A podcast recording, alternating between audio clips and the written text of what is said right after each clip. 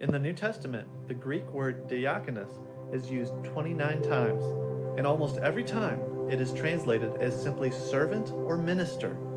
As believers, we all follow in the footsteps of the ultimate deacon, the suffering servant who came not to be deaconed, but to deacon, and to give his life as a ransom for many. When the church was first established, there were only two official offices within the church pastors and deacons. And so let's explore who deacons are and why they are a blessing to the church. Well, good morning.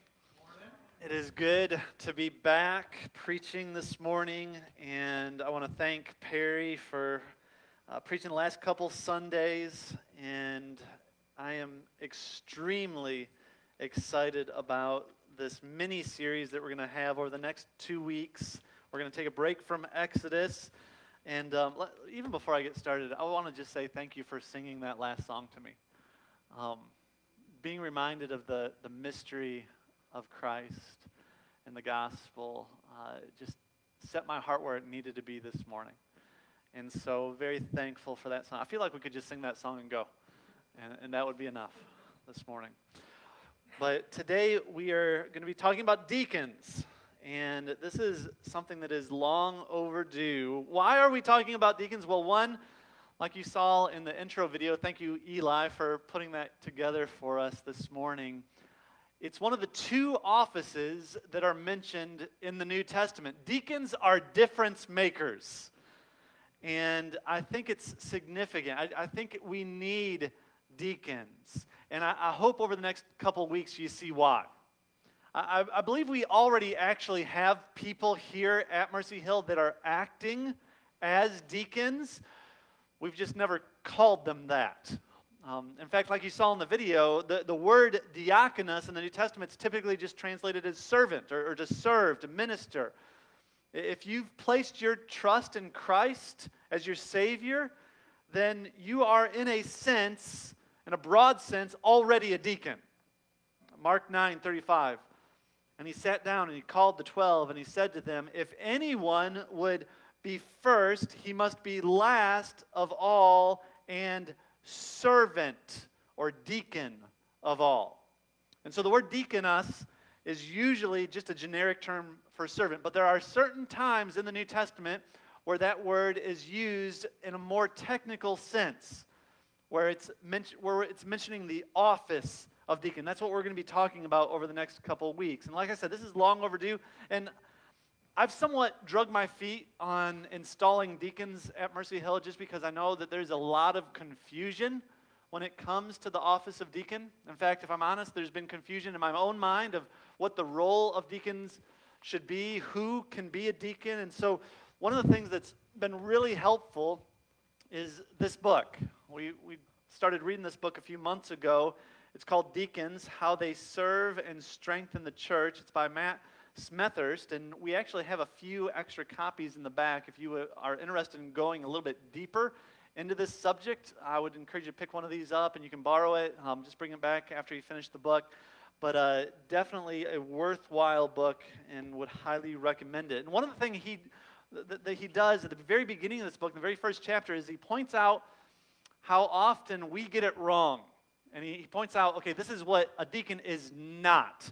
And he lists off six ways that the church wrongly looks at deacons, and he gives them little pet names. It's kind of fun. And so I'm going to give those to you. Uh, before we even start talking about what a deacon is, I want you to know what a deacon is not. Okay? So, number one, we're going to put this up on the screen. Uh, it's not, number one, pastor in training Peter.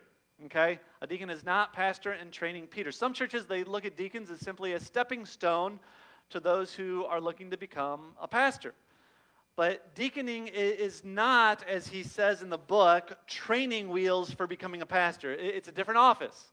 It has a different set of requirements, a different aim, a different set of gifts and qualifications. And so it's not a pastor in training. Number two, it's not toolbox Terrence.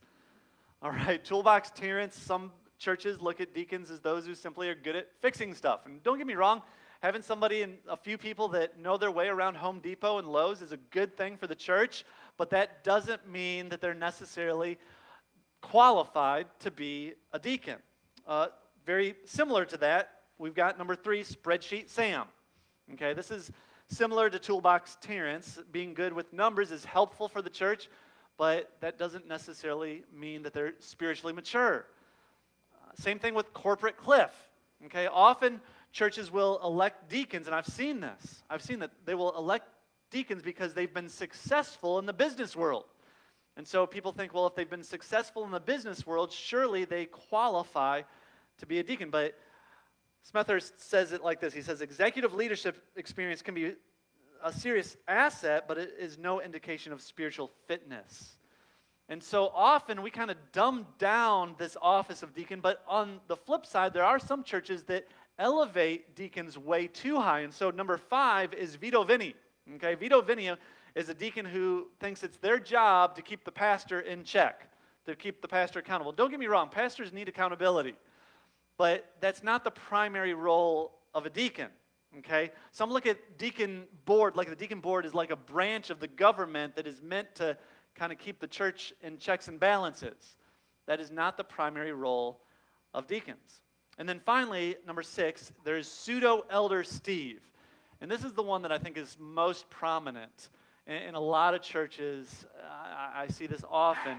Often churches look at deacons as the ones who really run the church. Okay? And so the, uh, the, the pastor or the pastors, they may say spiritual things, but it is the deacons, they're the ones who are really overseeing everything else in the church.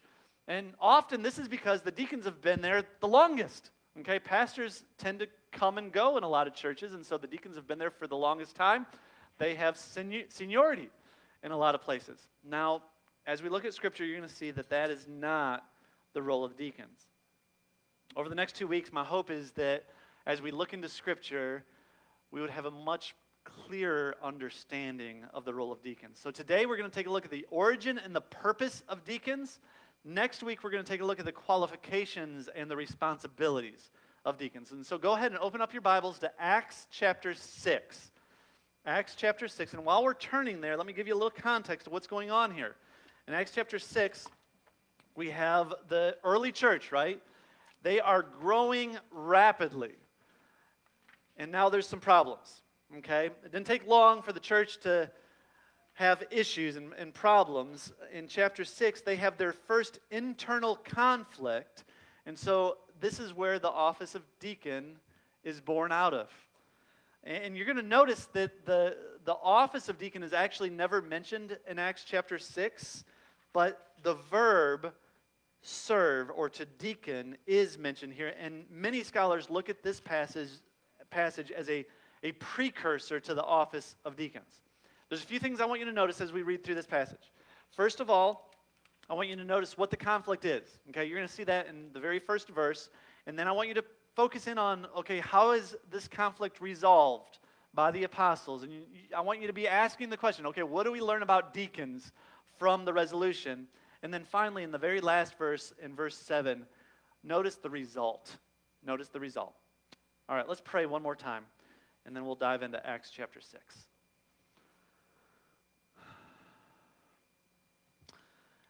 Heavenly Father, would you make your name to be treasured in our hearts? As we look into your word, would you cause our hearts to be ruled by your spirit? Would you nourish our souls with your holy word? Would you, would you help our hearts believe? We confess that our hearts have wandered, have been apathetic towards you. And once again, we are in need of being reminded of your grace and of your mercy. And so, Father, would you keep us from the temptation of making this text about us? Would you correct any wrong understandings that we might have? Would you give us wisdom as we move forward in eventually installing deacons here at Mercy Hill. And would you, would you increase the capacity of our hearts to serve one another like Christ has served us? In Jesus' name, Amen. All right, pick up with me in Acts chapter 6, starting in verse 1. Now, in these days, when the disciples were increasing in number, a complaint by the Hellenists arose against the Hebrews because their widows were being neglected in the daily distribution. And the twelve summoned the full number of the disciples and said, It is not right that we should give up preaching the word of God to serve tables. Therefore, brothers, pick out from among you seven men of good repute, full of the Spirit and of wisdom, whom we will appoint to this duty. But we will devote ourselves to prayer and to the ministry of the word. And what they said pleased the whole gathering, and they chose Stephen, a man full of faith and of the Holy Spirit, and Philip, and Prochorus, and Nicanor, and Timon, and Parmenas, and Nicolaus, a proselyte of Antioch. These they set before the apostles, and they prayed, and they laid their hands on them. And the word of God continued to increase, and the number of the disciples multiplied greatly in Jerusalem, and a great many of the priests became obedient to the faith. All right, let's walk through this passage together. Look back at verse 1. This is the situation, right? This is the conflict. The church is experiencing some growth pains here. In the early church, almost all the converts, the first converts, were Jews. And just like today, there were many sects, different sects of Jews. And so you had the Hellenists, which were Greek speaking Jews, which meant that more than likely, at some point in the past, their family had moved out of Judea to, to, to live in the Greek speaking culture. And this wasn't unusual. There were many Jews that left Judea for greener pastures after Alexander the Great had conquered the land. It was around 330 BC, 333 BC. And, and so these Hellenistic Jews that have been raised in this Greek speaking culture, eventually some of them would move back to Jerusalem, but when they moved back, they often faced discrimination because people looked at them as sellouts. They looked at them as, as liberal, as compromisers, as people who have been influenced by this Greek culture, the, the Greek philosophy, the pagan religions. And, and so, in this early church, even, even though they've trusted in Christ, they've been united together because of Christ, there's still flesh, right? There's still sin in their hearts. And so, there's still this conflict that comes up. And in the early church, some of the Hellenistic widows, these Greek speaking widows, were being overlooked in the daily distribution of food. And if you think about it, back then, being a widow is more significant than it is today. Being a widow back then meant that you had zero resources and you totally relied on other people to help help you. In fact, often widows in the New Testament and in the Old Testament are listed right along with orphans as people who are in need of charity. And so the apostles are faced with the first internal conflict within the church. And, the way in which they handle this conflict, I think, is a good template for us. Uh, they handle it really well. Verse 2, you see the start of the resolution. The apostle gathered the disciples together. They explain the problem. They explain it's not right that we should give up preaching the word of God to serve tables. Now, I want to pause there and just mention that they are not saying that serving tables is beneath them. Okay, that's not what they're saying. They're, they're saying, okay, it's wise for us to focus on what we've been primarily called to, which is the preaching of the word. And so they wisely delegate. Verse 3 Therefore, brothers, pick out from among you seven men of good repute. So, good character, good reputation, and that they would be full of the Spirit. Well, what does that mean? Well, make sure that they are believers, first and foremost, in whom that you've observed the Spirit manifest himself. Now, perhaps he's talking about some kind of miracle through the Spirit, but more than likely, what I think he's got in mind here is that you see the fruit of the Spirit in them. You see love and joy and peace and patience and kindness. He mentions specifically wisdom, that they would have good judgment. Uh, next week, we're going to talk a lot more about the qualifications of a deacon. But what I think what we can learn from this passage here today is that deacons need to have a good character. Why? Because they're going to be dealing with people, they're going to be ministering to people. And so they need to have good character.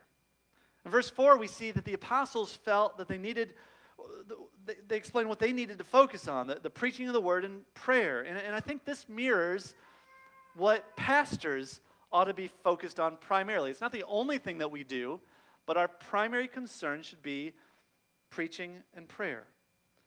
Verse 5 the congregation affirms the recommendation from the apostles, and so they pick out seven men.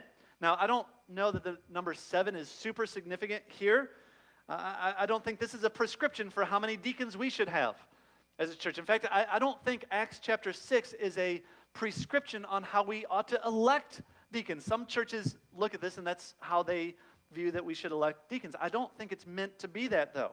I, I, I do think, though, that there are some general principles here that we are wise to follow. For example, I think there is wisdom in both the elders and the congregation being involved in the process. I, I think potential deacons should be evaluated by the congregation before they are ordained or, or set a, apart for this ministry.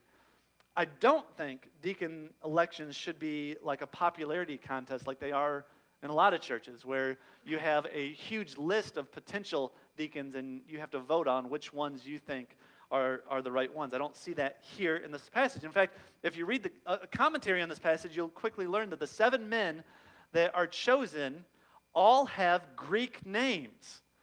And I think that's significant. That, that the congregation felt that it was significant and it was important that these men, yes, have good character, but also that they would be qualified, that they would be uniquely and especially equipped to care for these Hellenistic, Greek speaking widows. Now, in verse 6, you see the ordination. They bring the seven before the apostles, and the apostles lay their hands on them and then deploy these men for ministry. Now, this is similar to what we see in other parts of Scripture. For example, Acts chapter 13 in the commissioning of Paul and Barnabas. What did they do? The, the disciples, they fasted and they prayed and they laid their hands on Paul and Barnabas and sent them out on mission. Often, now let me say this laying on of hands, I, I do think it's symbolic. There, there's a blessing that's happening there, but it also seems that this is a means by which the Spirit empowers people to minister. Often in the New Testament, the result of the apostles laying their hands on someone was some kind of manifestation of the Spirit.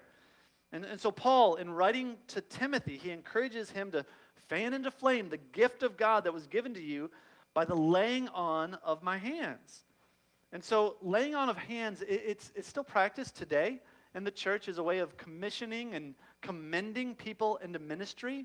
And, and I don't think there's like magic in, in this act, but it's very similar to like baptism or uh, communion that we take every week. It's a means of grace. It's a physical representation of a spiritual reality that God uses to strengthen our faith and empower us for ministry. Now, I, I can still remember my ordination when the, the leaders of the church came and they laid their hands on me one by one and, and encouraged me. And, and I remember how powerful that was in my life. And, and in that moment, I believe God was using it to prepare me and encourage me and strengthen me for the task ahead. Finally, in verse 7, we see the result. And, and the word of God continued to increase, and the number of disciples multiplied greatly in Jerusalem, and a great many of the priests became obedient to the faith. And so, because the apostles were freed to be able to focus on what they've been called to do, the, the preaching of the word, what happens? The word increases, the number of disciples multiply greatly, and surprisingly, even many of the Jewish priests were converted. Now, I don't think these are the same like henchmen that we see in the Gospels that were part of the Sanhedrin, but I think these were men that were very devoted to being a Jew. And yet, God opens up their eyes so that they become aware and awakened to know their Messiah because the Word of God is being preached. So, there's several purposes of deacons that rise out of this text that I want to mention. Number one, we're going to put these on the screen the purpose of deacons. Number one, deacons help to unify the body.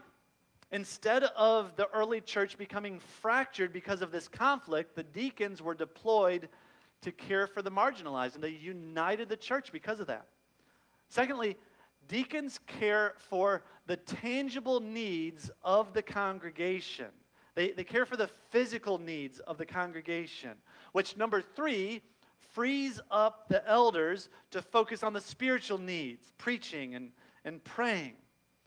And then, number four, uh, deacons are to, to be lead servants. I've heard it said this way that the deacons lead by serving, while, while elders serve by leading. And then, five, and most importantly, the purpose of deacons is to mirror Christ, which is really what I want to wrestle with today. Jesus, the ultimate deacon, the ultimate servant. In Isaiah, in the Old Testament, how does he describe the coming Messiah? As a suffering servant. And then you come to the New Testament in Matthew chapter 20, the, the, there's this situation where the mother of the sons of Zebedee, they come, she comes to Jesus and she's requesting that her sons would be able to sit at the right hand and the left hand of Jesus when he comes into his kingdom. And Jesus is like, Look, you don't know what you're talking about here. You don't know what you're asking here. And some of the disciples hear her asking this and they get frustrated, they get indignant. And so Jesus calls them all together and he says this He says, You know that the rulers of the Gentiles lord it over them, and their great ones exercise authority over them. It shall not be so among you. But whoever would be great among you must be your servant. Whoever would be first among you must be your slave, even as the Son of Man came not to be served, but to serve, and to give his life as a ransom for many.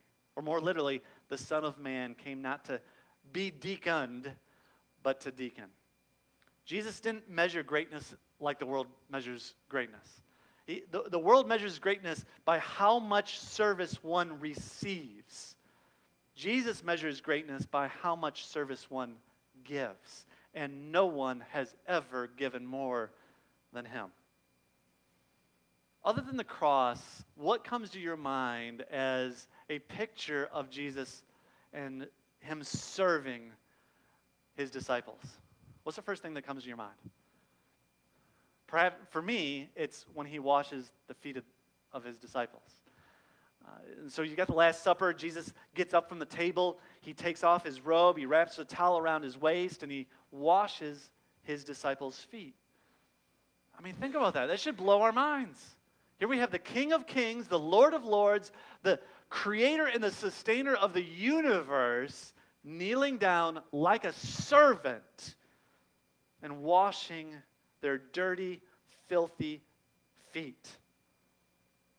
Peter's so shocked and confused by this that at first he just refuses to allow Jesus to wash his feet. He's like, Lord, are, you're going to wash my feet? And I think he's implying, look, I should be washing your feet. To which Jesus replies to him, look, if you don't allow me to wash you, then I have no share with you. And Peter changes his mind real quick. And he's like, okay, wash my whole body. Whatever it takes. Now, after Jesus finishes washing their feet, he, he turns to his disciples and he asks them, Do you understand what I just did? Do you understand what's going on here?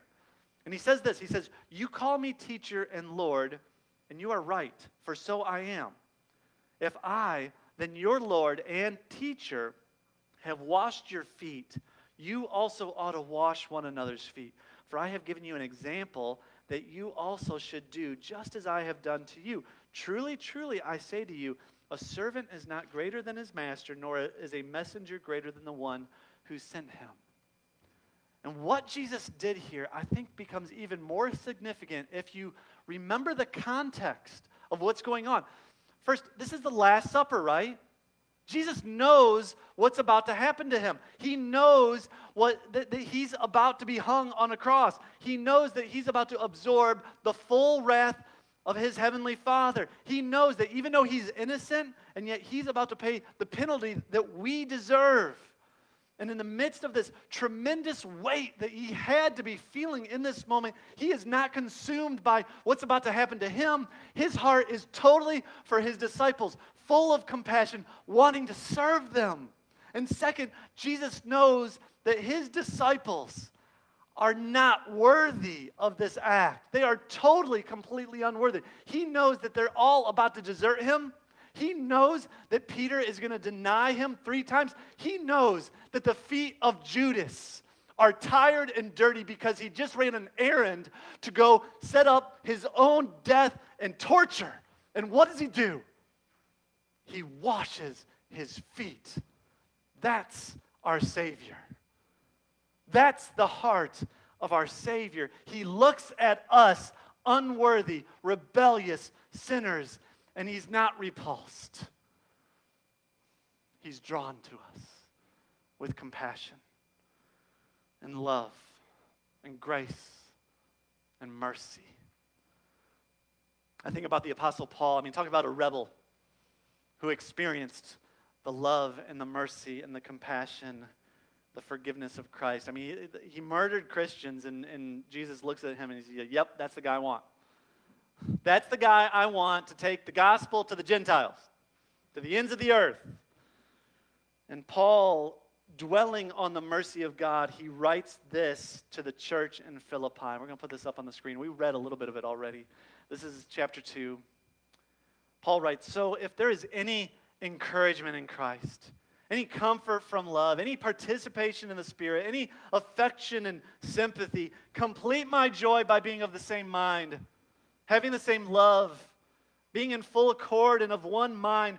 Listen, how do you do that? No, verse 3 Do nothing from selfish ambition or conceit, but in humility count others more significant than yourselves. Let each of you look not only to his own interests, but also to the interests of others. Have this mind among yourselves. Listen to this, which is yours in Christ Jesus. This is already you. His Spirit dwells in you. And then he describes Christ. Verse 6 Who, though he was in the form of God, did not count equality with God to be a thing to be grasped but emptied himself by taking the form of a servant, a, a, deacon, being born in the likeness of men and being found in the human form. He humbled himself by becoming obedient to the point of death, even death on the cross. Therefore, God has highly exalted him and bestowed on him the name that is above every name, so that at the name of Jesus every knee should bow in heaven and on earth and under the earth, and every tongue confess that Jesus Christ is Lord to the glory of God the Father. In this book, I'm going to quote uh, Smethurst. He, he's commenting on this passage, and he says this. We'll put this up on the board too, or up on the screen. Philippians 2 resounds with the news that even though God the Son had it all, the worship of angels, the infinite love of the Father and the Spirit, he still came from the splendor of heaven to the squalor of a stable. And on a lonely night in a little town called Bethlehem, he began a journey of obedience to his father, a journey that would culminate 33 years later on a hill outside of Jerusalem where he would suffer on a Roman cross for rebels like us. And what compelled him? Indescribable love. Indeed, greater love has no other than this that someone laid down his life for his friends. John 15, 13. There is no perfect, there is no more perfect example of self-giving sacrifice. I love this part. Than the one who left heaven when he could have stayed, and who stayed on the cross when he could have left. You see, deacons are a precious gift to the church because they mirror Jesus. And so a deacon's ministry finds its origin and its purpose ultimately in the life of our Savior. And so let's pray that God would give us wisdom as we move forward in clarity. Father, thank you so much for giving us the gift of deacons that mirror our Savior. And I pray that you would give us wisdom, that you would raise up more and more deacons, and that all of us would have the heart and the mind of a deacon, that you would continue to increase the capacity of our hearts to serve one another as Christ has served us. So I pray that we would worship the deacon of deacons and the Lord of lords and the King of kings today as we remember the sacrifice that you gave for us. In Jesus' name, amen. Well, I can't think of a better example And a better way to remember the sacrifice, the sacrifice of Christ than, than celebrating communion together. We get to see and eat the gospel together as family. So during this time, if you're a believer, I would encourage you to, to join us in the celebration. The juice represents his blood shed for the forgiveness of our sins. The bread represents his body given for us. And so during this time, I would encourage you to celebrate and be reminded of the sacrifice and the service that he has already given us and that he would propel us to serve one another as we've been served. This is also time, if you need prayer, I'll be in the back. It's time for us to give generously, sacrificially, uh, sacrificially, joyfully. Uh, the box is up here. If you're a visitor, don't feel obligated. Uh, if you're watching online, you can give online. Uh, this is also a moment if you've got questions. If you've got questions about salvation or what it means to be a member here or baptism, please don't leave today until you get those questions answered. We'll stick around as long as we need. But you come as God is calling you to respond. After we've taken communion together, we'll stand, we'll worship together, and continue to sing the gospel.